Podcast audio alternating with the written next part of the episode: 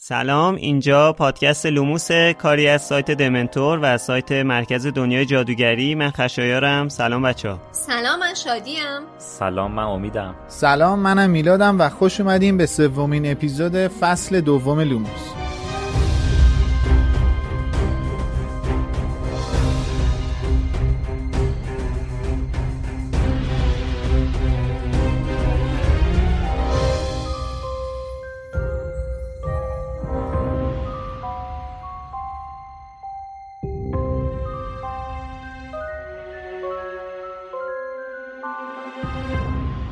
لوموس. به پادکست لوموس خوش اومدین. ما اینجا هر هفته کتابای هری پاتر رو به ترتیب و فصل به فصل جلو میریم و در مورد تمام جوانبش با هم صحبت میکنیم. اگه کتابا رو نخوندین بدونین که ما تمام مجموعه رو در نظر میگیریم و حرفامون باعث لو رفتن قصه میشه. چه برای اولین بار چه چندمین بار، بهتره که شما هم همراه با ما شروع به خوندن کتابا کنین. اسپانسر این سیزن پادکست لوموس فروشگاه فانتازیو. اگه دنبال یه مرجع کامل برای محصولات دنیاهای فانتزی به خصوص دنیای جادویی هری پاتر می‌گردید، فانتازیو بهترین مقصد شماست. سایت فانتازیو بیشتر از هزار تا محصول هری پاتری داره. از چوب دستی شخصیت‌ها گرفته تا نقشه غارتگر و شال و کلاه گروه‌های هاگواردز. علاوه بر اون یه دنیا محصول چاپی با طرح‌های هری پاتری روی تیشرت، هودی، ماسک، قاب موبایل، ماگ و کلی چیزای دیگه دارن. میدونستید که فانتازیو برای هر سال تحصیلی نامه همون سالو براتون میفرسته؟ Ever catch yourself eating the same flavorless dinner three days in a row? Dreaming of something better? Well, HelloFresh is your guilt-free dream come true, baby. It's me, Keke Palmer. Let's wake up those taste buds with hot, juicy pecan-crusted chicken or garlic butter shrimp scampi. Mm. Hello Fresh. Stop dreaming of all the delicious possibilities and dig in at hello fresh dot com. Let's get this dinner party started. Hiring for your small business? If you're not looking for professionals on LinkedIn, you're looking in the wrong place. That's like looking for your car keys in a fish tank. LinkedIn helps you hire professionals you can't find anywhere else, even those who aren't actively searching for a new job but might be open to the perfect role. In a given month, over seventy percent of LinkedIn users don't even visit other leading job sites. So start looking in the right place. With LinkedIn, you can hire professionals like a professional. Post your free job on linkedin dot com slash achieve today. Millions of people have lost weight with personalized plans from Noom, like Evan, who can't stand salads and still lost fifty pounds. Salads generally for most people are the easy button, right? For me, that wasn't an option. I never really was a salad guy. That's just not who I am. But Noom worked for me. Get your personalized plan today at noom dot com. Real Noom user compensated to provide their story. In four weeks, the typical Noom user can expect to lose one to two pounds per week. Individual results may vary. شما میتونید با اسم و آدرس اختصاصی نامه سال تحصیلی و لیست کتابای اون سالو هم به فارسی و هم به انگلیسی از سایتشون سفارش بدید. فانتازیو دات آی آر. خب از اونجایی که کمک‌های شما خیلی ما رو خوشحال کرده، کمک‌هایی که از طریق پنل حامی باش برای ما ارسال کردین، جا داره که شروع این اپیزودم با اسم دوستای عزیزی که از ما حمایت کردن شروع کنم. با تشکر ویژه از کوثر، علی، امیر و یه دوست ناشناسی که اسمشو ننوشته، فقط برامون نوشته موفق باشید. خیلی ازتون ممنونم که ازمون حمایت کردین. واقعاً این کار شما ما رو خیلی خوشحال می‌کنه و آینده لوموس هم تضمین می‌کنه. خب توی کست باکس هم کامنت کم نداشتیم که یه سری بحث مفصل بود که میلاد راجع بهشون صحبت میکنه. نگار واسه همون نوشته که کل سیزن یک رو توی یه هفته شنیده، حالا واسش خیلی سخته که بخواد هی شنبه به شنبه صبر بکنه که اپیزود جدید بیاد. یه پیشنهادم میتونه این باشه که نگار میتونی شنیدن پادکست رو الان متوقف کنی، هر سال دو بار بیای پادکست رو یک هفته‌ای بشنوی تا سال دیگه. یوسف هم واسمون نوشته که از قسمت روحانی کتاب خیلی خوشش اومده، مخصوصا قسمت افکت‌های واقعی دابی که فکر می‌کنم اشاره به اون فین بلند دابی داره. البته این کامنت واسه من خوندنش خیلی خوشحال کننده بود، چون بعد از ضبط صدای دابی فکر می‌کنم تا چند ساعت دوچار مشکل شده بود، ولی خیلی دلگرم کننده بود این کامنت. توی سایت هم هر دفعه کلی کامنت‌های مفصل میگیریم که خیلی برای من حداقل لذت بخش، همه رو میخونم، بقیه بچه‌هام هم همه رو میخونن، که حالا برای مثال یه دونه‌شو میخونم که تفرزن برامون مقایسه کرده وضعیت زندگی دابی یا حالا کل جنای خونگی رو با وضعیتی که هری توی خونه دورسلیا داشت که جالب بود واقعا. خب واسه اولین بار توی این سیزن قرار اصلاحیه داشته باشیم. متاسفانه توی اپیزود قبلی خشایار داشت اشاره میکرد به این موضوع که دابی در جریان این بوده که دفترچه خاطرات مال تامبریدل بوده و من گفتم که من بعید میدونم که دابی از این موضوع با خبر بوده باشه و اینکه اصلا بدون دفترچه مال ولوموت یا تامبریدل هستش، که حقیقت این موضوع توی فصل آخر همین کتاب تالار اسرار بهش اشاره شده و دابی میگه که میدونسته دفترچه مال کی هستش. متاسفانه من حضور ذهن نداشتم و این اصلاحیه‌مون هست. دابی در جریان اینکه صاحب دفترچه کی بوده بوده و من یادم نبودش که این قضیه رو بخوام یادآوری کنم یا جلوی حرف زدن خشایار رو نگیرم، بذارم بنده خدا بقیه حرفشو بزنه. خلاصه عذرخواهی میکنم. یه نکته کلی هم که میخوام در مورد کامنت هایی که شما توی جاهای مختلف واسه هم میذارین، حالا چه تو سایت، چه اینستاگرام، چه کست باکس یا جاهای دیگه هستش و برامون میذارید، اینه که گاهن میاین اشاره میکنین که مثلا یه دوستی گفته که چرا در مورد قصدهای لوسیوس چیزی نگفتیم ما تو اپیزود قبل که لوسیوس این قصدها رو داشته، که الان باید به این اشاره کنم که تو همین اپیزودی که قراره بشنوید ما کامل در مورد قصد لوسیوس مالفوی و اینکه انگیزه هاش چی بوده اشاره کردیم و این اپیزودم یک ماه قبل ضبط شده تقریبا و بقیه هم به کتابای آینده، فصلای جلوتر و چیزای نکته هایی که توی فصلا و کتابای جلوتر هستش خیلی اشاره میکنن که چرا در مورد اینا صحبت نمیکنید. ببینید ما اگه بخوایم در مورد هر چیزی، هر کوچکترین نکته‌ای که توی یه فصل از الان میبینیم بخوایم کلی صحبت کنیم، کلا لوموس میشه پنجاه تا اپیزود و تو پنجاه تا اپیزود ما باید هفت کتابو کلا خلاصه کنیم تموم شه بره. و من توصیه‌ام بهتون اینه که صبر کنین به فصلش برسیم که بتونیم با جزئیات بیشتر و دقیق‌تر در موردشون صحبت کنیم. عجله نکنین، لوموس حالا حالا ادامه داره، هری پاتر حداقل هشت کتابه و ما هم فعلا در خدمتتون هستیم با لوموس و با جزئیات در مورد همه چیز باهاتون صحبت می‌کنیم. پس لطفاً عجله نکنید. اسپانسر این شماره از لوموس انتشارات جنگله. انتشارات جنگل اولین و بزرگترین انتشارات در ایرانه که هم کتاب‌های آموزشی زبان‌های خارجی چاپ می‌کنه و هم رمان‌های زبان اصلی. Ever catch yourself eating the same flavorless dinner three days in a row? Dreaming of something better? Well, HelloFresh is your guilt-free dream come true, baby. It's me, Keke Palmer. Let's wake up those taste buds with hot, juicy pecan-crusted chicken or garlic butter shrimp scampi. Mm. Hello Fresh. Stop dreaming of all the delicious possibilities and dig in at hello fresh dot com. Let's get this dinner party started. I'm Sandra, and I'm just the professional your small business was looking for. But you didn't hire me because you didn't use LinkedIn Jobs. LinkedIn has professionals you can't find anywhere else, including those who aren't actively looking for a new job but might be open to the perfect role, like me. In a given month, over seventy percent of LinkedIn users don't visit other leading job sites. So if you're not looking on LinkedIn, you'll miss out on great candidates like Sandra. Start hiring professionals like a professional. Post your free job on linkedin dot com slash achieve today. یکی از پرطرفدارترین ژانر کتاب‌های جنگل کتاب‌های فانتزیشه. حالا این انتشارات برای اولین بار در ایران مجموعه مصور ارباب حلقه ها رو به همراه یه باکس جذاب و یه سورپرایز کوچیک با چهل درصد تخفیف برای خرید گذاشته. اما شما با کد تخفیف لوموس میتونید این مجموعه رو با پانزده درصد تخفیف روی قیمت نهایی خریداری کنید. جنگل دات کام. اسم این فصل پناهگاهه که عنوان انگلیسیش The Barrow هست. از حسین هم پرسیدیم به نظرش دلیل نامگذاری بارو اینه که راسوها یا همون ویزلا توی لونه زیرزمینی اونجا زندگی میکنن و بارو به این خاطر استفاده شده، یه جور لونه زیرزمینیه. واقعا هم حس پناهگاه یه جورایی میده به هری این خونه ویزلیا و به ما.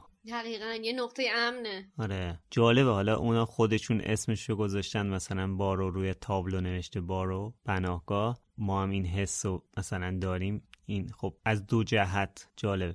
خب همونطوری که خانم رولینگ یهو رفته تو دل ماجرا، ما بریم سریع تو دل ماجرا که هری از پنجره اتاقش نگاه میکنه، اینه که رون سرش از صندلی عقب یه ماشینی آورده بیرون. ولی خب این ماشینه چجوری مثلا الان طبقه دوم هری، ماشین چجوری اینجاست؟ بله ماشین پرنده است. در واقع اینجا دوباره دومین نشونه از این که این چیزایی که پارسال میدیدی خواب نبود و اینا، یه جورایی دوباره به هری ثابت میشه که نه واقعا جادوگره و واقعا یه اتفاقایی دقیقا که دیده واقعیت بوده، واقعا دیده. دو تا برادر دوقلوی آقای رون هم نشستن جلو و خب اومدن دنبال هری دیگه. رون دیده که خبری از هری تو تابستون نشده، ماشینی که باباش بدون اطلاع مادرش جادو کرده بوده برداشته، این همه راه اومدن سراغ هری. از فرد و جورج هم که خب انتظار دیگه ای نمیره، کلا هر دردسر و هر شیطنتی باشه اونا پای ثابتشن دیگه. رون یه فکری ایده‌ای به کلش زده، اون دوتا هم پایه دیگه، پا شدن اومدن همشون با هم دیگه. البته رون و بقیه هم واقعا نگران شده بودن که چرا هیچ خبری از هری نیستش، برای همین تصمیم گرفتن همچی کاری بکنن. آره پاشدن با ماشین اومدن جلوی طبقه دوم، جلو پنجره طبقه دوم. بعد تو کتاب نوشته دوقلوها به هری لبخند زدن، گفتن چطوری هری، مثلا انگار یه اتفاق عادیه نسبشن جلوی پنجره یکی، خب چطوری چه خبر. بعد رونم تو همون شرایط داره میگه که بابا تو از کجایی، تو کجایی، از تو خبری نیست، دوازده بار واسط نامه نوشتم، الان تو این شرایط جای این حرفا ساخه کارتون رو انجام بدین. اومدین چیکار کنین نصف شب اینجا، اومدین فقط بپرسی چرا دوازده بار نامه نوشتم جواب ندادی. ولی بازم معرفت رون که دوازده بار نامه نوشته، آخرم پشت حضوری اومده. واقعا ببین اون دوستیش چقدر براش مهم بوده. دقیقاً. که حد زده واقعا اون بینش و اهمیتش رو باید واقعا ارج بنهیم. چه جمله سنگینی گفتم. خیلی ثقیل بود. بصیرت آقای ویزلی واقعا زبان زد عام خاصه. که پا شده این همه راه هم اومده، یعنی که حد زده که احتمالاً یه دردسری برای هری به وجود اومده و پا شده اومده سراغش. رون اونجایی خیلی مشکوک شده که مثل اینکه باباش اومده خونه بعد گفته که هری مثلا همچین اتفاقی براش افتاده که محکوم شده، محکوم که نه اخطاریه گرفته، مثلا که اخطار گرفته. آره اخطاریه گرفته به خاطر اینکه جلوی ماگلا جادو کرده. اما ورنون به پنجره اتاق هری نرده زده، ولی خب فکر نمی کنم که وقتی که یه ماشین پرنده است و سه تام ویزلیه چه میدونم با این ایده های عجیب و غریب، به خصوص اون دوتا داداش دوقلو که بعدن میدونیم چه بلایی سر یه مدرسه به اون عظمت میارن، اینجا فکر نمی کنم واقعا نرده های پنجره خیلی مشکلی براشون ایجاد کنه. آره مانعی نباشه. بعد تازه خیلی آماده هم اومدن، مسلح به ابزارالات اومدن، همه چی آماده، طناب و نمیدونم قلاب و فلان و اینا همه چی آماده. یعنی انگار قشنگ حدس میزدن که هری مثلا میتونه تو چه دردسری افتاده باشه، کامل برنامه‌ریزی کردن پا شدن اومدن. حواسشون هم به این قانون استفاده نکردن از جادو هست خارج از مدرسه زیر سن قانونی، بر همین پا شدن با ابزارهایی که ماگلا استفاده میکنن مجهز اومدن با ماشین، به قول تو طناب و نمیدونم سنجاق و واسه باز کردن قفل این صحبت.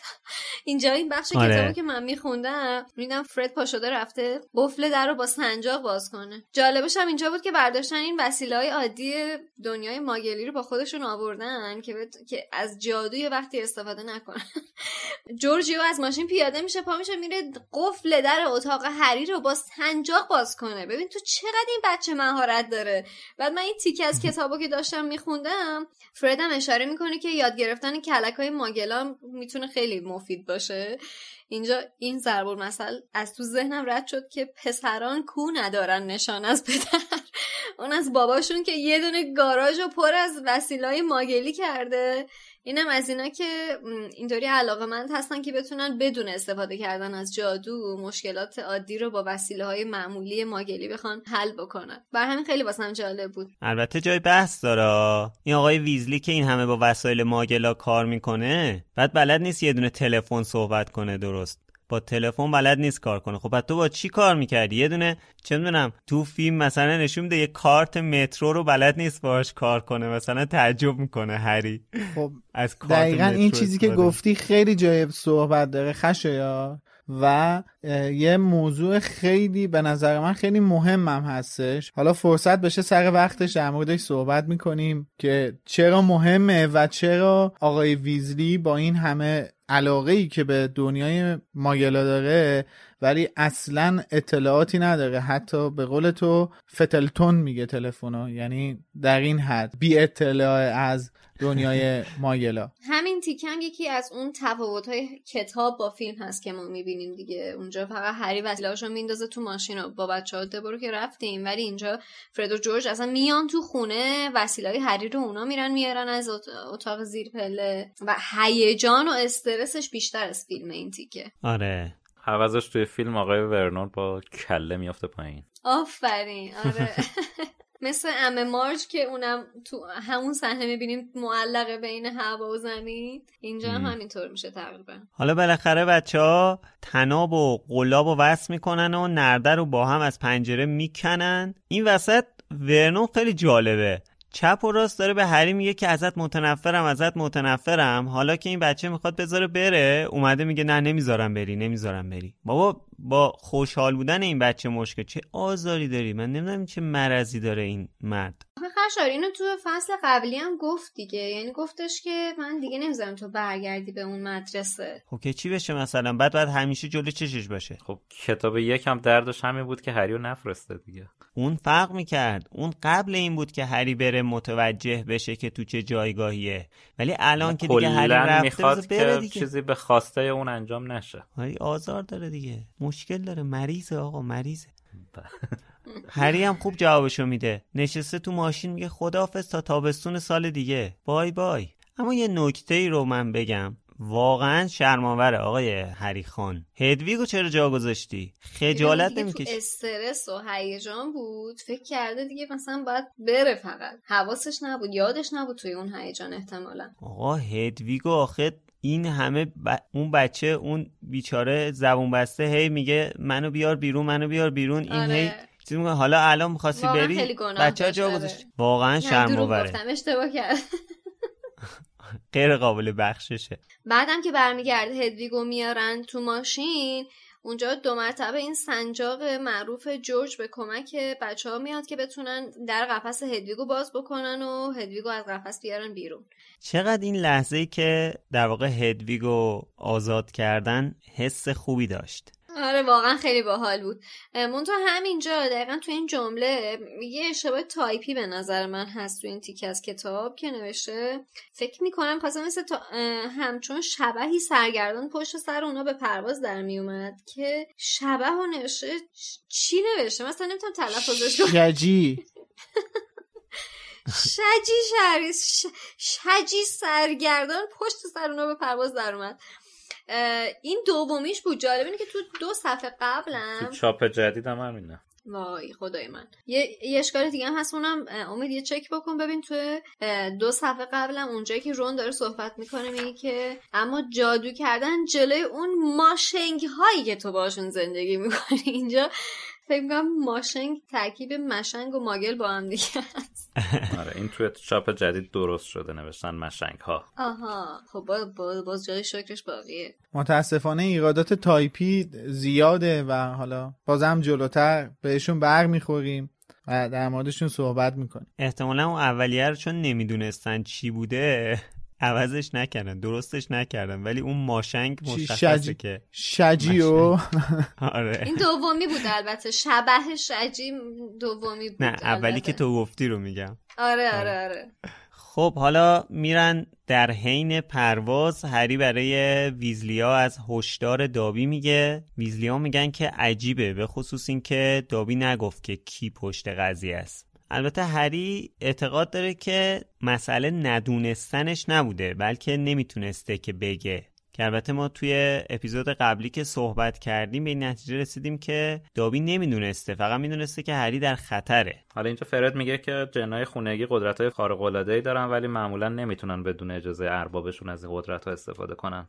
الان بر خودم هم سوال پیش اومد که دابی چطوری تونسته همچین کاری بکنه. دقیقاً. حتی من سوالم این بودش که کدوم قدرت و منظورش بوده فرد. خب نه، ببین دابی هنوز کار خارق‌العاده‌ای انجام نداده. متوجه این اتفاق خاصی افتاده، غیب شده، ظاهر شده، چند تا نامه نذاشته به دست صاحبش برسه هنوز، یا حتی در ادامه هم قدرت خارق‌العاده‌ای از خودش نشون نمیده. قدرت خارق‌العاده‌ای جنای خونگی اونجاییه که دابی دیگه آزاده است، دیگه یه جن آزاده و تو جاهایی میتونه غیب و ظاهر بشه که جادوگرها تواناییشونو ندارن، یا یه جایی نامری بشه که جادوگرها تواناییشو ندارن، مثل توی هاگواردز که جنای خونگی به صورت یه جوری رفت آمد میکنن کسی اصلا متوجه حضورشون نمیشه. اینا قدرتای میشه گفت قدرتای خارق‌العاده‌ایه، یعنی از زبون یه جادوگرها، وگرنه کل کارهایی که اینا دارن میکنن که از نظر ما مایل که خارق‌العاده است. آخه به نظرم همین الانش هم دابی کم کاری نکرده، همین رفتنش از خونه اونا و اومدن به اینجا و نامه دزدیدن و مانع گذاشتن برای پلتفرم نه سه چهار روم و آسیب رسوندن به هری توی کویدیچ برای جن خونگی، به نظرم داره بدون اجازه اربابش از قدرتاش استفاده خاصی میکنه. دقیقاً. حتی دیگه خیلی پاشو آره. فراتر از این قضیه آره. هم گذاشته. یعنی تو حساب کن اون ماجرای دزدیدن نامه‌ها، این نامه‌ها مثلا هر روز که نمیومده، یه روز به خصوصی نمیومده، یعنی یعنی میومده هر روز سر میزده صندوق پستی اینا رو چک میکرده، نامه‌های هری رو مثلا جلوشون رو میگرفته. من منظورم اینه که یه پشتکار خیلی بالایی داشته و فکر کنم یه استثنا بوده کلا توی جنای خونگی که تا اینجا اومده جلو. منم نظرم اینه که دابی یه جور استثنا، یعنی فکر میکنم اپیزود قبلم یه اشاره کوتاهی کردیم که دابی یه جور استثنا میشه توی دنیای جنایی خونگی، حالا چه از نظر طرز فکر و چه از نظر رفتاری، یه جور میدونی ذهنش انگار یه جور دیگه داره فکر میکنه، ذهنش یه جور دیگه میخواد که فکر کنه و رفتار کنه. من فکر میکنم این باشه جواب سوالی که الان مطرح شده. موافقم. جورج این احتمالو میده که دابی داره هری رو سر کار میذاره، چون مثلا اربابش ازش خواسته که بیاد این کارو بکنه، یعنی که با همون استدلال که بدون اجازه اربابش هیچ کاری نمیتونه بکنه، جورج میگه که این داره دستور اربابش رو انجام میده، اومده بذارتت سر کار. خیلی براش بعیده که بخواد یه جن خونگی خود سر بخواد همچین کاری انجام بده. آره. بعد حالا اینجاش خیلی جالبه که خب ما که نمیدونیم ارباب دابی کیه و مثلا نمیدونم ذهنتون به این سمت میرفت اولین بار که میخوندین که ارباب این احتمالاً مالفویا باشن؟ من یادم نیست بیست سال پیشی فکر میکردم. من که همچین فکری نمیکردم، ولی مخصوصا توی همین قسمتی که بچه ها به این نتیجه رسیدن که احتمالاً دابی جن خونگی مالفوی هاست، اتفاقا کنار پاراگرافش نوشتم که خیلی زود فرضیه درست و حدس زدن. به نظر منم خیلی آره. عجیب بود. آره منم خودم اصلا فکر نمیکردم، یعنی موقعی که با وجود اینکه اینجا اینجوری اشاره کرده خانم رولینگ، این از اون جاهاییه که ببین خانم رولینگ قشنگ جلو چشمون گذاشته جواب معما رو، ولی تا مثلا اون موقعی که خودمون میخونیم اینکه دابی همراه با لوسیوس هست، من حداقل نمیدونستم، یعنی نمیتونستم حدس بزنم که دابی جن خونه. البته هری تو همه این سالا هر اتفاقی میفته به دریکو شک میکنه کلا. آره احتمالاً به خاطر همینه که توجه نکردم بهش. خب این بخش هم یه نکته ترجمه داره که لازم میدونم بگم، البته باز مثل همیشه تأکید میکنم که خیلی بیشتر از این هست تو سایت کاملش رو بخونین، من فقط مهماش رو میگم، یعنی خیلی مهماش. یه جا همجا که دارن میرسن به پناهگاه، جورج میگه که دیگه داریم میرسیم. خب جورج کلا همچین حرفی نمیزنه، توی کتاب اصلی نوشته خونه ما یکم دورتر از دهکده است، بعد اسم دهکده رو میگه آتری سنت کچپول. که خیلی مهمه ها. این به خاطر صحبتی که حالا یه خود جلوتر میخوایم بکنیم، این خیلی نکته مهمیه. حالا این آتری سنت کچپول اسم دهکده است. اسم این دهکده البته دهکده خیالیه ولی بر اساس یه دهکده واقعی توی، نمیدونم تلفظش درسته یا نه، دیوان انگلیسه. یکم قبل تر از اینم رون داره در مورد کار باباش صحبت میکنه و اسم همکار باباش پرکینز رو میاره که البته پرکینز مرده، جادوگره، ولی به اشتباه نوشته شده ساحره.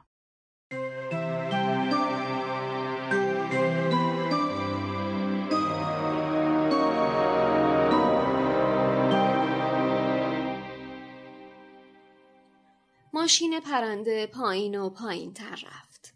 حالا دیگر حاشیه سرخ و پرنور خورشید از میان درختان خود نمایی می کرد. فرد گفت الان فرود می آییم و با صدای تلپ ضعیفی روی زمین نشستند. کنار گاراژ درب و داغانی فرود آمده بودند که داخل حیاط کوچکی بود و برای اولین بار چشم هری به خانه رون افتاد. ظاهر خانه طوری بود که انگار زمانی یک خوکدانی سنگی بزرگ بوده، ولی کم کم اینجا و آنجا اتاقهای دیگری به آن اضافه کرده بودند تا اینکه چند طبقه بالا رفته بود و چنان کج و موبج بود که انگار با جادو سر پا نگهش داشته بودند و هری به خودش یادآوری کرد که احتمالاً همینطور هم هست. چهار یا پنج دودکش بالای پشت بام قرمزش قد علم کرده بودند. نزدیک در ورودی تابلوی یکوری به زمین کوبیده شده بود که روی آن نوشته بود بارو. اطراف در ورودی چند جفت چکمه بلند روی هم تلمبار شده بود و یک پاتیل خیلی زنگ زده به چشم می‌خورد. چندین مرغ چاق قهوه‌ای توی حیاط این طرف و آن طرف می‌رفتند و زمین را نوک می‌زدند. رون گفت همچین مالی نیست. هری که به پریوت درایو فکر می‌کرد با خوشحالی گفت معرکه است. از ماشین پیاده شدند. فرد گفت خب الان سری میریم طبقه بالا و منتظر میمونیم تا مامان برای صبحونه صدامون کنه. بعدش رون تو با جست و خیز میای پایین و میگی مامان ببین دیشب کی اومده خونمون. بعد مامان از دیدن هری کلی ذوق میکنه و دیگه هیچ وقت لازم نیست کسی بدونه که با ماشین پرنده رفتیم دنبالش. رون گفت آره بیا هری، اتاق خواب من توی... صورت رون به رنگ زرد بدخیمی در آمده بود و چشمهایش به خانه دوخته شده بود. سه پسر دیگر هم رویشان را به سمت خانه برگرداندند. خانم ویزلی داشت با قدمهای محکم از وسط حیاط می آمد و مرغها از سر راهش پراکنده می شدند. با اینکه زن کوتاه قد و توپلی بود و چهره مهربانی داشت، خارق العاده بود که در آن لحظه مثل یک ببر دندان خنجری به نظر می رسید. فرد گفت وای!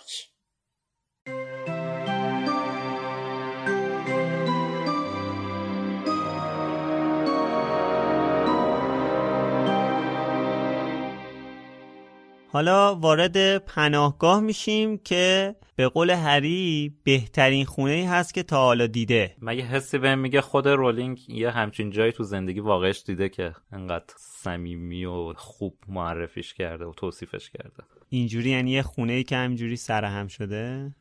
نه از نظر فیزیکی، از نظر اینکه اون احساس خوب و گرم و نرم بودن و یه خونه واقعی رو به آدم دست میده، اون فضای طبیعی که داره.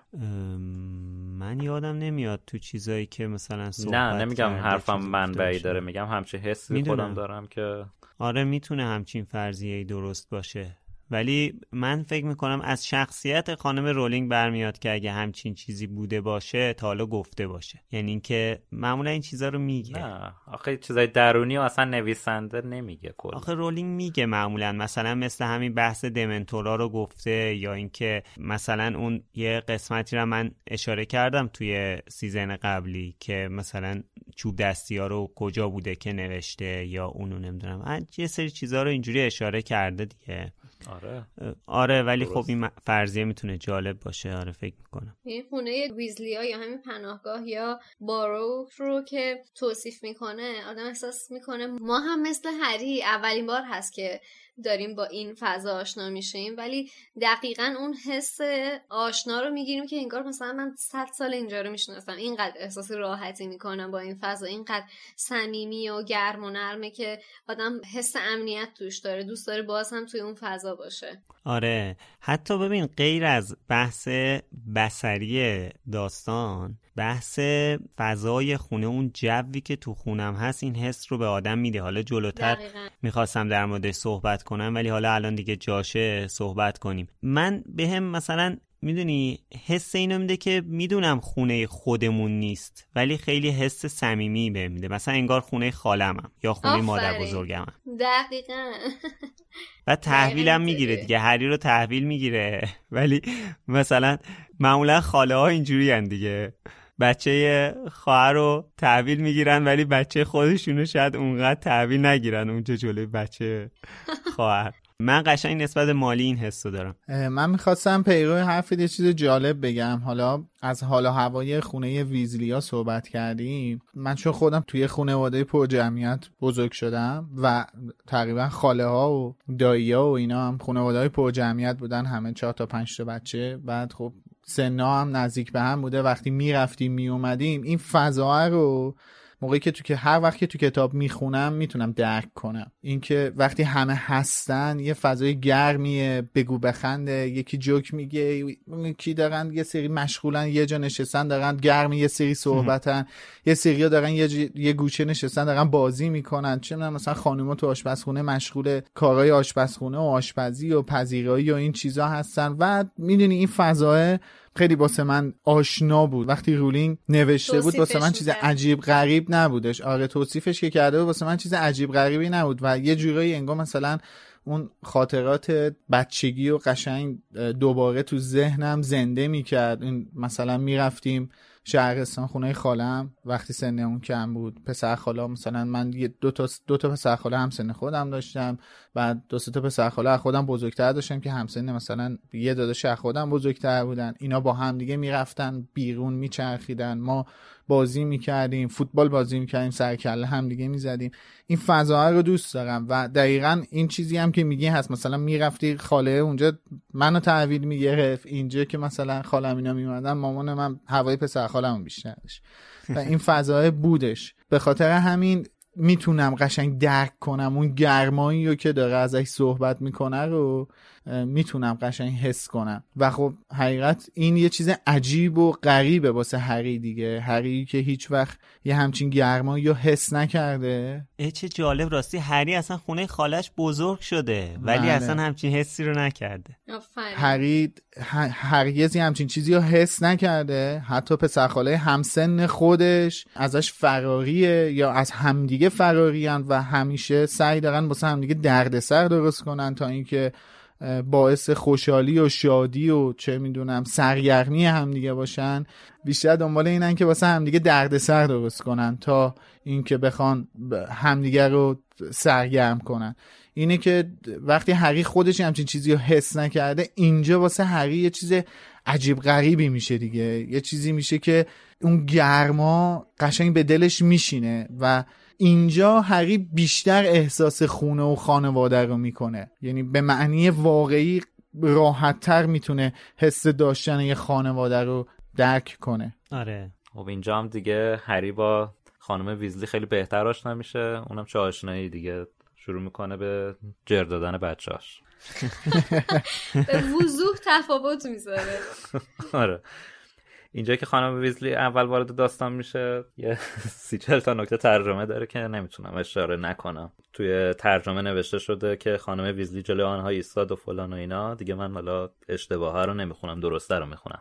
درستش اینه که خانم ویزلی داشت با عصبانیت از وسط حیاط به سمتشان میآمد و مرغ‌ها را به اطراف پراکنده میکرد و با اینکه زن کوتاه قامت و توپلی بود و صورت مهربانی داشت، در آن لحظه به طور حیرت انگیزی مثل یک ببر دندان خنجری بود.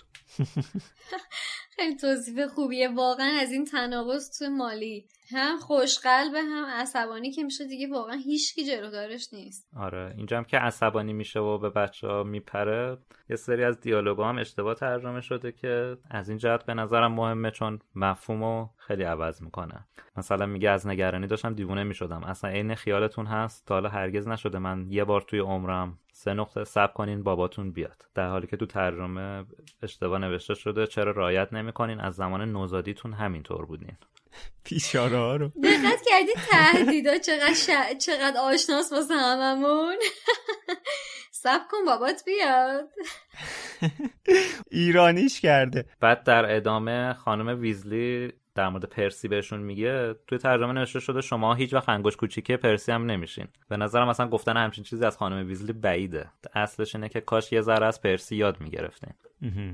البته این نقل قولی هم که الان از شادی شنیدیم هم باز چند تایی نکته ترجمه‌ای یا حذف شده داره که حالا پیشنهاد میکنیم خودتون صفحه ترجمه هایی که با هر اپیزود ما میذاریم مراجعه کنین و بخونین. آره چیزی که شادی خوند با ترجمه حسین غریبی بود همینطور که میدونید. و یه جام جورج میگه اونا هری رو گرسنه نگه می‌داشتن، خانم ویزلی بهش میگه تو هم حرف نزن، ولی اشتباه ترجمه شده تو هم داری همین کارو میکنی. جالبه نوشته که هر سه پسر خانم ویزلی، حالا من دارم از روی ترجمه خانم اسلامیه میخونم، از او بلند قامت‌تر بودند، اما همین که صدای خشمگین مادرشان را شنیدند کز کردند و سرشان را پایین انداختند. خیلی جالبه، نشون میده واقعا... چه حسابی میبرن از مالی. آره با یه جمله فضای خونه رو توصیف کرد برامون. یه مادر ایرانی قشنگ. دقیقا من میخواستم بگم نمونه بارز یه مادر ایرانیه. چون من برخورد داشتم حقیقت، هم کاملا مهربون و دوست داشتنی، هم خیلی ترسناک. آره. آره. یعنی وقتش که برسی یه کاری میکنه که عذرخواهی میکنم خودتو خیس کنی. آره. کلن دیالوگایی که رد و بدل میشه خیلی حس خوبی میده. البته آدم دوست نداره جای رون و فرد و جورج باشه تو موقعیت، ولی خب به هر حال حس خوبی میده دیگه، خاطر انگیزه برای هممون. حالا اینکه میگین نمونه بارز یک مادر ایرانیه، اتفاقا برای من سواله. الان مثلا اینجا فهمیدم که انگار همه مادرها تو کل جهان اینجورین، یعنی چه میدونم یه مثلا یه بچه ژاپنی اینو بخونه حس پیدا نمیکنه، همین حسو نداره نسبت چرا؟ به اتفاقی که به نظر منم غالبا مادرها اینجورین. من فکر میکنم به نسل هم ارتباط داشته باشه، یعنی شاید الان دیگه مادرای نسل جدید این مدلی نباشن یا خیلی کم توشون باشه مادرایش، نمیدونم فکر میکنم، ولی خب لااقل مادرای نسل مادر سنتی رو داره. درست میگه. آفرین آره، مادر سنتی باری کلا. اینو می‌خواستم. اصطلاح درستی بود.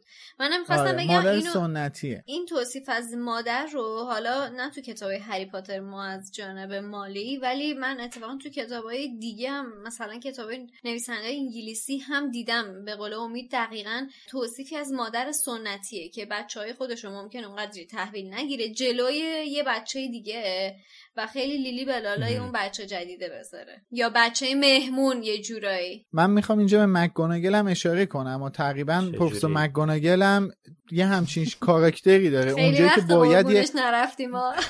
نه نه جدا اونجایی که باید یه کاری میکنه که وحشت کنی، ولی اونجایی یهو یه جایی هم بهت مهربونی میکنه که اصلا انتظارش نداری. آره ولی اون حس مادر بودن و مالی خیلی داره. اینا واقعا آدم احساس میکنه مادر بزرگ مادریه.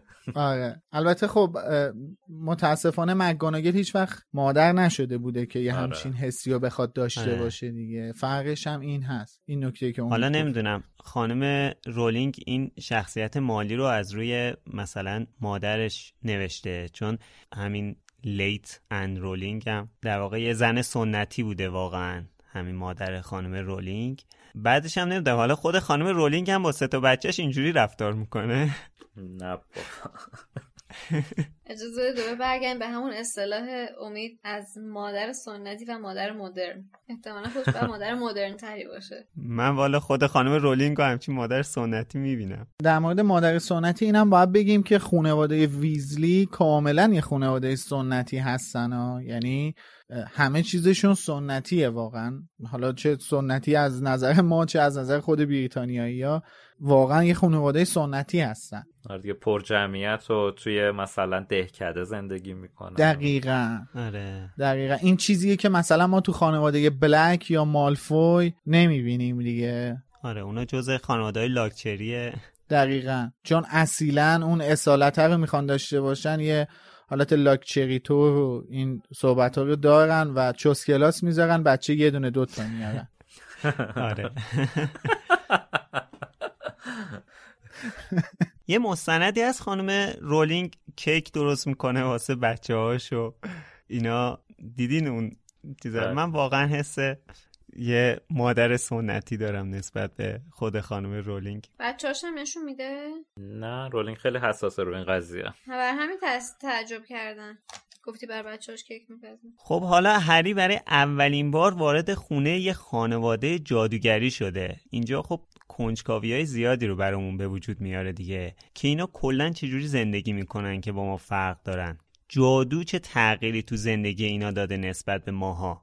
ریز به ریزش کنجکاویه. ساعت، نوع غذا پختن، ظرف شستن، همه چی. بعد بچه‌ها میشینن سر میز صبحانه، مالی براشون صبحانه آماده میکنه. واقعا کی دوست نداره که مالی براش صبحانه آماده کنه؟ هری هم که بیشتر تحویل میگیره، مثلا رو نونش کره میماله خود مالی. فقط بیشتر تحویل نمیگیره. شما دقت کردین چه صبونه‌ای بهش میده؟ آره. نوشته هشت یا نه تا سوسیس توی بشقابش میذاره، سه تا تخم مرغ نیمرو، نونم که با کره روش مالیده بشه. بابا بگه بچه چقدر جا داره، اونم اون پری لاغر. یعنی شما این صبونه رو به هاگرید بدید چپ میکنه. آره. البته من یه سوال دارم الان، این که میگید مثلا مالی رفتارش خیلی ایرانی طوره، یعنی مثلا خیلی مهمون نوازه و اینا، به نظرتون این برای همه اینجوریه یا اینکه حالا چون هری هریه این داره اینجوری انقدر تحویلش میگیره؟ چون هری هریه به نظرم، چون هری نور چشمیه. نه من خب میخواستم بگم که شما جواب خشایار بدین، ولی گویا باید خودم جوابشو بدم. من میخوام شما رو ارجاع بدم به کتاب شاهزاده دورگه و مهمون نوازی که تقریبا به اشاره میشه که بارها هر هفته از تانکس میکنه مالی و باهاش همدردی میکنه به خاطر ناراحتی که داره. بعدها میفهمیم که این ناراحتی از عشق لوپینه و مالی همش دلداری میده بهش، مراقبشه، هواشو داره، باهاش در ارتباطه و غیره. یعنی این مهمون نوازی صرفاً به خاطر این نیست که هری هریه، این کلا ذات مهمون نوازی دارن. این خانواده گرم و صمیمی. آره، آدمای گرم و صمیمی. البته چون میدونه هری مادرش فوت کرده، یعنی مادر و پدر نداره، من فکر کنم به طرز ویژه‌ای هم میخواد براش مادری بکنه. دقیقاً. این اون شفقت، اون دلسوزیه بیشتر خودشو نشون میده به خاطر شرایطی که هری داره و اینکه میگه خب این بچه قطعاً هیچ وقت طعم داشتن پدر و مادر نچشیده دیگه. این خب تأثیر داره، ولی کلا اینا خانواده خونگرمیه. اینجا خانم ویزلی هم از رادیو موقع ظرف شستن صدای سلستینا واربک رو میشنوه، خواننده معروف دنیای جادوگری. حالا در مورد سلستینا واربک داستانم خانم رولینگ نوشته که ترجمهش توی سایت ما هست، از اونجا میتونین کامل بخونین. نکته جالبش اینه که سلستینا یه خواننده ولزیه، یه خواننده بین‌المللیه، اهل ولز هست، کشور ولز، که دورگه است. پدرش جادوگر بوده و مادرش مایل بوده که یه خود مادرش یه بازیگر نچندان موفق بوده که دوچاره یه حادثه جادویی میشه و بعدم با پدر سلستینا آشنا میشه، با همدیگه ازدواج میکنن و حاصل ازدواجشون میشه سلستینا. و علیرغم اینکه خانم مادر خانم سلستینا واربک میدونسته که توی دنیای جادوگری مدرسه هنری یا خوانندگی وجود نداره، رضایت میده که سلستینا به هاگواردز بره. بعد از رفتنش هم کلی نامه نگاری و این داستانا میکنه که حتما باید گروه کور و کلاس رقص و این چیزا حتما راه بندازن توی هاگواردز، کلاس تئاتر و این چیزا، که به دانش آموزا این چیزا هم آموزش بدن. خانم سلستینا چند تا آهنگ مشهور داره که توی کتابای هری پاتر هم به بعضیاشون اشاره شده و اینکه یکی از دلایل این که خانم ویزلی هیچ وقت نتونسته خواننده مورد علاقه‌ش از نزدیک ببینه اینه که معمولاً بلیت کنسرت‌های این خواننده مشهور جادوگری توی بازار سیاه به قیمت گزافی فروش میره مثل استادیوم آزادی خودمون و اینکه توانایی خرید بلیطش رو ندارن. یه نکته مهم دیگه هم که تو این داستان هست اینه که خانم رولینگ اسم سلستینا رو از روی یکی از همکاراش برداشته که قبلا توی سازمان عفو بین الملل با همدیگه همکار بودن. حالا داستان کاملش هست که فوق‌العاده داستان قشنگیه، حتما بهتون پیشنهاد میکنم به سایت مرکز دنیای جادوگری مراجعه کنید و این داستان رو با ترجمه محمدحسین مدرسنیا عزیز بخونید. خانم رولینگ توی سال نود توی عفو بین الملل کار میکرد، همون موقعی که خبر مرگ مادرش بهش دادن. بعد صبحونه بچه‌ها میخوام بگیرم بخوابن که مالی میگه که بفرمایید لطفاً، آره بفرمایید کارتون دارم، بی خود کردین دیشب بیدار موندین. اینا پا میشن میرن توی حیاط که جنای خاکی رو گیج کنن که خب اصلا این کار یعنی چی؟ مثلا چه آزاری میرسونن این جنای خاکی؟ بعد خب بالاخره که دوباره بر میگردن. یعنی اصلا یعنی چی این کاری که اینا دارن میکنن؟ یه کار بیهوده است به نظر من. نه دیگه اینا زیر خاک یارو رو گیجش میکنن و میره بیرون، بعد دوباره صبح میاد سر جاش. گفت که آقای ویزلی پرروشون کرده. البته درست تر اینه که به جای جن خاکی اسم اصلیش رو بگیم که نوم هست. به همون دلیلی که اپیزود قبلی توضیح دادیم که صرفاً هر الفی معنی اصلا الف معنی جن نداره و حالا این نوم هم که کلاً اصلا الف نیست. و حتما باید ور دارن اینجوری گیجشون کنن، پرتشون کنن. نمیشد مثلا با جادوی کاری بکنن. برای اینکه بچه‌ها دارن این کارو میکنن گفتن با دست باید چیز کنی، تریپ ماگلی. اتفاقا خانم ویزلی میگه دیگه، میگه باید از کتاب راهنمای گیلدروی لاک هارت برای همچین کاری استفاده کنن و از اون راهنمایی بگیرن. آره اینجا هم برای اولین بار اسم گیلدروی لاک هارت میاد که کتاباشو خانم ویزلی داره و به نظر بهش علاقه زیادی هم داره. البته باز اینجا یه نکته ترجمه داره که نوشته اسم کتاب گیلدروی لاک هارت راهنمای گیلدروی لاک هارت در امور خانه‌داریه. کلا لاک هارت برای امور خانه‌داری کتابی نداره، اون کتابش برای رفع آفات خانه است، برای رها شدن از شر آفاتهای خانگی کتاب راهنما داره. من همیشه واسم این سوال بود که چرا لاک هارت باید در امور خانه‌داری کتاب نوشته باشه. حالا واقعا مثلا جدی میگم نمیاد. آره یعنی تو سعی کنی همه عمرت کتاب بنویسی که خودتو قهرمان کنی، بعد یه کتاب بنویسی مربوط به امور خانه‌داری. البته توهین نشه، خانه‌داری هم یه شغل سختیه، میدونیم دیگه، مادرامون رو داریم میبینیم زحمت میکشن، ولی آخه به کاراکتر لاک هارت میخوری همچین کاری. و اینکه در جواب سوالت هم که چرا گفتید ماگلتور باید اینا رو بچرخونن و پرت کنن، یکی از دلایل شما سیزن قبلی به تفصیل در موردش توضیح دادیم دیگه، خانواده‌های جادویی نمیذارن بچه‌هاشون زیر سن قانونی از جادو استفاده کنن و وزارت سحر و جادو اعتماد میکنه که خانواده‌های جادویی نذارن این کارو کنن. یعنی بحث اون رد پا رو که داشتیم میکردیم به این موضوع اشاره کردیم. یه چیز دیگه هم یه دلیل دیگه هم به ذهنم رسید که چرا جادو نمیکنن. اینا مثلا همه چیز که جادو نمیکردن. الان مثلا سر کلاس گیاهشناسی هم وقتی که میخوان مهر گیاها رو در بیارن از توی گلدون بکارن توی که دیگه این اینا این میتونن با جادو استفاده کنن، ولی با دست این کارو میکنن. لزوما همه کاراشون رو فکر نکنم اینجوری با جادو. آره اصلا گفتش تو همینا اصلا شما ببین واسه جادو هم باید یه سری جاهای خاص استفاده کنی دیگه، الزاما هر چیزی رو که دیگه نباید. مثل همون چیزیه که تو فیلم محفل ققنوس میگه دیگه، خانم ویزلی داد میزنه سر فرد و جاج میگه حالا که به سن قانونی رسیدین واسه هر کوفتی نباید از جادو استفاده کنی. و در مورد اون مهرگیاها هم ممکنه اصلا باعث یعنی ناشیانه گری کنی و به مهرگیاها آسیب بزنی جای اینکه حالا خاکشون رو عوض کنی، کمک به رشدشون کنی. حالا اتفاقا در مورد این چیزی که گفتی، خود خانم رولینگ هم توی داستان کامل با عنوان فناوری این چیزا رو توضیح داده در مورد استفاده تکنولوژی‌های دنیای ما ماگلا برای جادوگرا. اینو از توی سایت هم میتونین بخونین. من نکته جالب این داستانه که فناوری واسم بخش تلویزیون بود که یه سری قصد داشتن که سازمان رسانه‌ای جادوگری بریتانیا رو به امید داشتن شبکه تلویزیونی مخصوص به خودشون افتتاح کنن، ولی وزارت سحر و جادو حمایت نکرده و جلوگیری کرده. به این دلیلش هم قانع کننده بوده. آره ویدیوش پخش میشد تو اینترنت حتی. آره یا مثلا سایت ویزاردینگ تیوب چیز میکردش. خوبه دیگه، وزارت سحر و جادو سیانت کرده. آره. ولی خب نکته‌های جالبی توی این داستانک هستش که واقعا واسه خود من جذاب بود خوندم.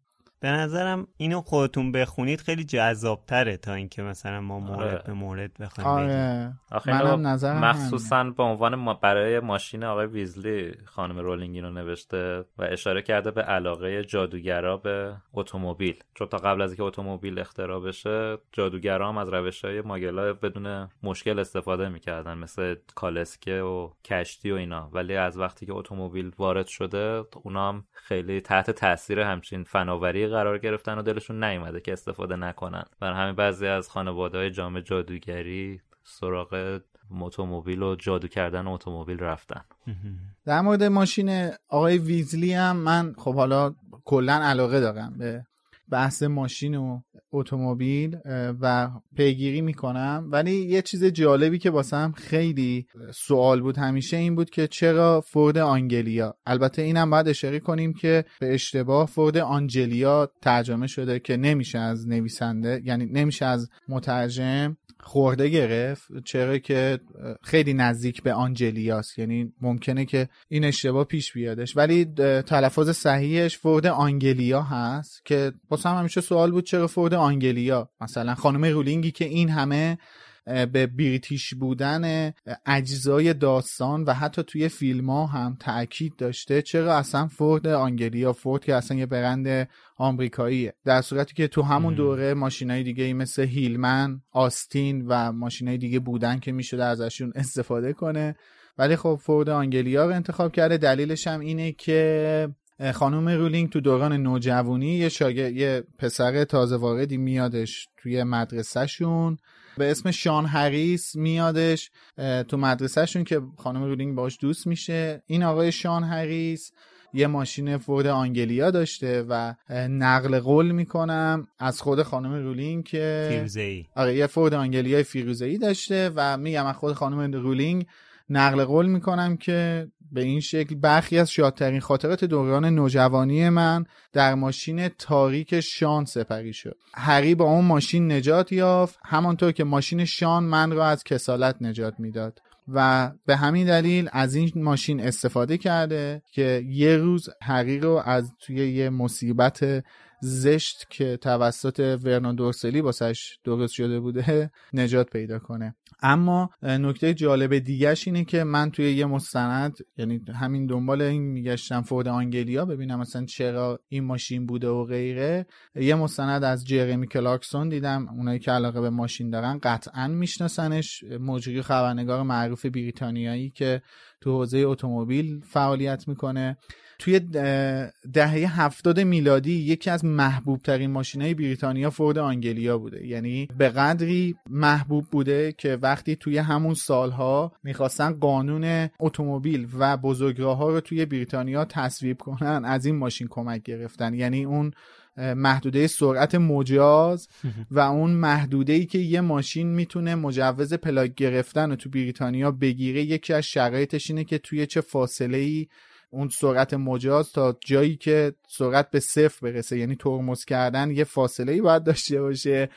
این فاصله رو از روی فورد آنگلیا برداشتن. یعنی میخوام بگم که این ماشین خودش به ذات توی فرهنگ بریتانیا خیلی ماشین مهمی هستش، تاثیرگذار بوده. آره البته اینم بگم که واسه یه یه نسلی هم که در هفتاد مثلا هفت هشت سالشون بوده یه ماشین منفوری بوده ها. ولی خب بعدن این فورد چون تو هری پاتر استفاده میشه، برای کسایی که همسن سال ما هستن تو بریتانیا تبدیل به یه ماشین خیلی محبوب میشه. اینم دانشی بود که من از اتومبیل و اتومبیل رانی داشتم گفتم باهاتون به اشتراک بذارم. یه چیز جالب دیگه هم که هست اینه که خانم رولینگ این شخصیت رونو از روی همین شون دوستش برداشته، چون اونم یه پسر مو قرمز پرککمک بوده. انگار که خیلی دوست عزیزی بوده فکر میکنم واسه رولینگ. حالا من نمیدونم دوست پسر بوده یا جاست فرند بودن، دوست معمولی بودن و هم دیگه، اینش من اطلاعی ندارم، ولی به هر حال آدم عزیزی بوده تو زندگیش که خیلی ازش الهام گرفته. منم برای بایوکست که تحقیق میکردم دنبال همچین فکتی بودم، ولی چیزی نگفته خانم رولینگ. ولی خب اونجا هم تعریف کردم، میرن بغل رودخونه با هم با این ماشین میرن بغل رودخونه وای میستن با هم آبجو میزنن و اینا، خیلی حس خوبی بهشون دست میده، یعنی که خیلی دوران خوشی در کنار هم داشتن. ولی این من یه چیز دیگه هم که میخواستم بگم و حالا امید گفتش که خونه ویزلیا نزدیک دهکده آتری سنت کچپول هستش. یکی از دلایل این که میشه گفت خانواده ویزلی بیشتر با رفتار مایلا آشنا هستن، جدا از علاقه‌ای که آقای آرتور ویزلی به مایلا داره، همین نزدیک بودنشون به دهکده است. به هر حال اینا تو طول زندگیشون بارها میشده که به دهکده برن بیان و با مایلا در تماس باشن، لااقل خیلی بیشتر از بقیه مایلا که حالا تو کتابای دیگه از نوع لباس پوشیدنشون و اون انجمن گوز بود که چی انجمن گوز بله. بود فصل قبلا بهش اشاره بله. کردین. لااقل خیلی بیشتر از بقیه خانواده‌های جادوگری با خلق و خوی ماگلا آشنا بودن و هستن. فکر می‌کنم که دلیلش اینه و خود آقای ویزلی که فوق‌العاده علاقه داره به ماگلا. گفتی آقای ویزلی، اینجا آقای ویزلی هم میاد و هری یه جورایی جواب یکی دیگه از همون کنجکاویاشو میگیره که جادوگرا وقتی بزرگ میشن چیکاره میتونن بشن. البته شغل آقای ویزلی خیلی شغل آبروداری نیست، نمیدونم چرا. با مزدست اتفاقا بخوای بری تو وزارتخونه کاری خیر بقیه رو بگیری رو. که ببینی چیکار کردن. آره اتفاقا این آره سوالی دیگه. که تو مطرح کردی یه نکته ترجمه داره ها، حالا اونا هم نمیدونم. آره امید بهش اشاره میکنه. این نکته ترجمه داره که اتفاقا شغل آقای ویزلی خیلی مهمه، منتها نه واسه همه خانواده‌های جادوگری. آها آخه به خاطر من به خاطر چیزش میگم، به خاطر اینکه خب درآمدشون مثلا کمه، اونم به خاطر اینه که تعداد بچه‌شون زیاده. آره دیگه خود رونم میگه دیگه، یه جوری مثلا داره با حالت شرمساری در مورد، نمیدونم شرمساری هم شاید درست نباشه، ولی مثلا کم اهمیت بودنه شغل باباش میگه. چیزم نمیدونم یکی از دو قلوهاست فکر کنم که میگه که این شغلی که بابا داره، یعنی این علاقه‌ای که بابا داره اگه خودش مسئول این کار نبود قطعاً یکی از اولین کسایی که میخواست گیر بده بعد خودش میبود، خودش بعد خودش رو دستگیر کنه. آره چون خودش خیلی با وسایل ماگلا چی میگن خیلی وسایل ماگلا رو انگولک میکنه. آره. چیزای مختلف ازش درست. حالا اینجا که خانم ویزلی میخواد یه جوری باش برخورد کنه که مثلا آقای ویزلی هم حالا بچه‌ها رو دعوا کنه، خیلی واقعا بامزه است. توی فیلمم هست ولی توی کتابم واقعا الان من دوباره خوندم خیلی خندم گرفت. معلم میگه بچه‌هات رفتن این کارو کردن، میگه اه ماشین درست کار کرد، نمیدونم درست خوب پرواز کرد، خوب بود، بعد چش خورده میرهش. آره میگه خیلی هم فیک و تقلبه، میگه نه کار بدی کردین، بعد از اینکه میبینه زنش چجوری داره برخورد میکنه، بی تربیت. اینم تقریبا چیزیه که خیلی همون تجربهشو داریم ها، یعنی که اینم چیز جدیدی نیست. آره حالا اینجا یه نکته ترجمه هم داره، اینجا که آقای ویزلی بعد از اینکه به مالی توضیح میده که کاری که کرده از محدوده قانونی فراتر نرفته و یه راه گریز قانونی پیدا کرده، خانم ویزلی سرش فریاد میزنه میگه آرتور ویزلی خودت موقع نوشتن قانون حواست بوده که این راههای گریزو بذاری، یعنی اینکه خود آرتور این قوانین رو نوشته، ولی توی ترجمه کتاب نوشته با همین تبصره ماده ها تونستی اون هم آتشخاله توی انباری نگه داری، ولی اصلش اینه که خودت موقع نوشتن قانون حواست بوده که این راههای گریزو بذاری تا بتونی با اون آتشخاله مشنگی توی انباریت سر و کله بزنی. این خب چون مفهومو عوض کرده لازم دیدم بهش اشاره کنم. اصلا دقیقاً یکی از دلایل این که لوسیوس مالفوی میخواد یه اذیتی یه آزاری برسونه به آرتور ویزلی همین لایحه و تصویب قانون حمایت از حقوق ماگلیه که آقای ویزلی تهیه کرده، تدوین کرده و تصویب شده تو وزارتخونه و در حال اجراه. یعنی تمام این اتفاقاتی که تو کتاب دو قرار بیفته یه دلیلش همین قانون است که آقای ویزلی تهیه و تدوین کرده. بعد میگه هری آوردن، میگه کدوم هری، خیلی بامزه است که شوکه میشه دفعه میگه هری پاتره. ای هری سلام هری.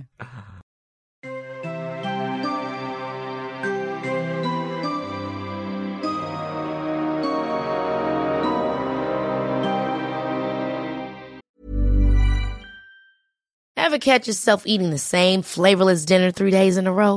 Dreaming of something better? Well, HelloFresh is your guilt-free dream come true, baby. It's me, Keke Palmer. Let's wake up those taste buds with hot, juicy pecan-crusted chicken or garlic butter shrimp scampi. Mm. Hello Fresh. Stop dreaming of all the delicious possibilities and dig in at hello fresh dot com. Let's get this dinner party started.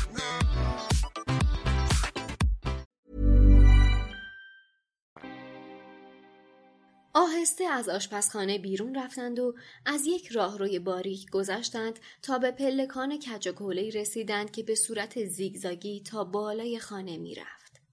در پاگرد سوم دری نیمه باز بود. قبل از اینکه با صدای تقی بسته شود، هری لحظه یک جفت چشم قهوه‌ای روشن را دید که به او خیره شده بود. رون گفت: جینی بود. باورت نمیشه که چقدر عجیبه که اینقدر خجالتی شده. معمولا یه دقیقه هم ساکت نمیشینه. دو ردیف پلکان دیگر را بالا رفتند تا به دری رسیدند که رنگش پوسته پوسته شده بود و پلاک کوچکی روی آن زده بودند که رویش نوشته بود اتاق رونالد. هری پایش را داخل گذاشت. چیزی نمانده بود که سرش به سقف شیبدار بخورد. پلکی زد. مثل این بود که وارد کوره شده باشد. تقریباً تمام اجزای اتاق رون به رنگ تند نارنجی بود. رو تختی، دیوارها، حتی سقف. بعد هری متوجه شد که رون تقریباً تمام نقاط کاغذ دیواری کهنه اش را با پوسترهای مختلفی از هفت ساحره و جادوگر پوشانده که همگی رداهای نارنجی پوشیده بودند و دست جارو داشتند و با شور و حرارت دست تکان می‌دادند. هری گفت: تیم کویدیچ محبوبته؟ رون به رو تختی نارنجی اشاره کرد که روی آن دو حرف سی بزرگ سیاه و یک گلوله توپ شلیک شده نقش بسته بود و گفت: چادلی کنونز، رده نهم لیگه. کتاب‌های درسی جادویی رون به شکل نامرتبی یک گوشه روی هم تلمبار شده بودند و کنارشان یک خروار کتاب کمیک بود که ظاهراً عنوان همه آنها چنین بود: ماجراهای مارتین میکس، ماگل دیوانه. چوب دستی جادویی رون روی آکواریومی بود که پر از تخم قورباغه بود و لب پنجره قرار داشت و کنار آن اسکبرز، موش چاق و خاکستریش زیر روزنه‌ای از آفتاب چرت می‌زد.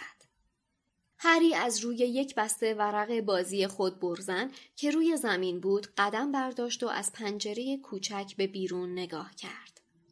دورا دور می توانست یک دسته نم را آن پایین توی دشت ببیند که یکی یکی بی سر و صدا از لابلای پرچین ویزلی ها دوباره داخل باغچه می آمدند. سپس رویش را برگرداند و به رون نگاه کرد که با کمی دلواپسی به اون نگاه می کرد. انگار که منتظر اظهار نظر هری بود. رون بلافاصله گفت: یکم کوچیکه، مثل اون اتاقی نیست که پیش ماگلا داشتی. و اتاقم درست پایین قول اتاق زیر شیروانیه. همیشه به لوله ها میکوبه و قرقر میکنه. اما هری که به پهنای صورتش میخندید گفت: این بهترین خونه یه که تا حالا توش بودم. گوشهای رون سرخ شد.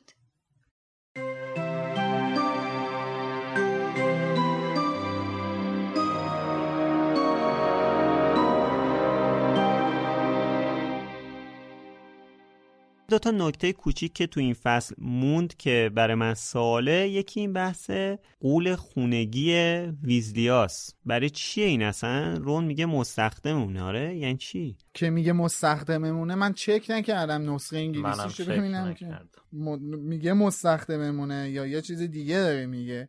بالا نه خب یعنی یه کسی که مثل جن خونگی به کار خونه آره. میرسه دیگه. خب چرا ما این همه توی پناهگاه بودیم ندیدیمش اصلا؟ آخه نه ببین، این قوله که داره میگه دقیقاً گوله. یعنی بعد این گول هم یعنی اصلا قولی که تنبل و بی بخار باشه اون قوله، نه تروله، نه چه میدونم آره. اون یکی چی چی بود؟ اون یکی ها نیستن، موجود گنده نیست اندازه دایناسور، جاینت نیستش، نه تروله نه جاینته. این گوله. گولم حالا یا گول گول, گول هر چی که هست یه موجود بی بخاره، یه قوله بی بخاره، یه موجود گنده بی بخاره. من بعید میدونم از یه موجود بی بخار بخوام به عنوان خدمتکار استفاده کنم. من یعنی اینم این نکته طنزی باشه فقط. نوشته بیشتر به عنوان حیوان خونگیشون استفاده می‌شده تا اینکه بخواد کاری براشون انجام بده. اکثرا هم نادیدش می‌گرفتن و به حال خودش رهاش کرده بودن، ولی بعضی وقتا سر و صدای در می‌آوردن. چه زندگی پرمغزی داشته. دیدیمش زیاد مثلا؟ چرا توی کتاب‌های دیگه هم بهش اشاره شده، به جز این آره. تالار اسرار فقط توی یادگاران مرگ بهش اشاره شده. آره اشاره رو آره. آره توی یادگاران مرگ قراره که بگن که رون آبله اژدهایی گرفته و قولو نشون بدن به بازرسه وزارتخونه، بگن اینه ورم کرده افتاده اینجا. رولینگ خواسته بگن حیوان خونگی جادوگراست. همین. یه نکته کوچیک دیگه هم که میخواستم بگم، این اسم این دوست عزیز دزدمونه، آیه ماندانگاس فلیچر، که اینجا در موردش یه جور منفی میگه، یعنی که اینجا مشخص میشه که همچین شخصیت مثبتی نیست، همچین آدم حسابی نیست، که این آدم حسابی نبودنشو جلوتر بیشتر باش آشنا میشیم توی کتاب پنج و به خصوص کتاب هفت. این هم از سومین قسمت سیزن دوم لوموس. مرسی که با همون بودین تا الان. لازم به تأکید نیست که از کامنتاتون چقدر انرژی میگیریم، برامون کامنت بذارین تو تمام شبکه‌های اجتماعی. ما با یوزرنیم ویزاردینگ سنتر فعالیت داریم، توییتر، اینستاگرام و غیره. از حسین غریبی و محمدحسین مدرسنیا و امید که داستانک‌ها رو و نقل قول‌ها برامون ترجمه کردن تشکر می‌کنیم. از علی خانی هم تشکر میکنیم. از اسپانسرهای خوبمون فروشگاه فانتازیو و انتشارات جنگل هم خیلی تشکر داریم. مرسی که تا الان با همون بودین، حرفمون رو گوش کردین، بهمون انرژی بدین و اینم دوباره یادآوری کنیم که قابلیت جدیدی که گذاشتیم، اگر دوست داشته باشید به صورت کاملا داوطلبانه ازمون حمایت مالی کنین، میتونین به صفحه همین اپیزود مراجعه کنین. ولی باید اینم بهتون تاکید کنم که شنیدن لوموس رایگانه و برای همیشه هم رایگان باقی میمونه. این صرفاً چیزیه که داوطلبانه در نظر گرفته شده. امیدواریم این اپیزود مد نظرتون قرار گرفته باشه و از امروز تا هفته آینده فرصت دارین که فصل چهارم کتاب هری پاتر و تالار اسرار رو بخونید که هفته دیگه پا به پای ما توی دنیای جادویی قدم بذارید. خب مرسی، خسته نباشید بچه‌ها. خداحافظ. بازم از همتون ممنونم. خداحافظ. خسته نباشید. بدرود.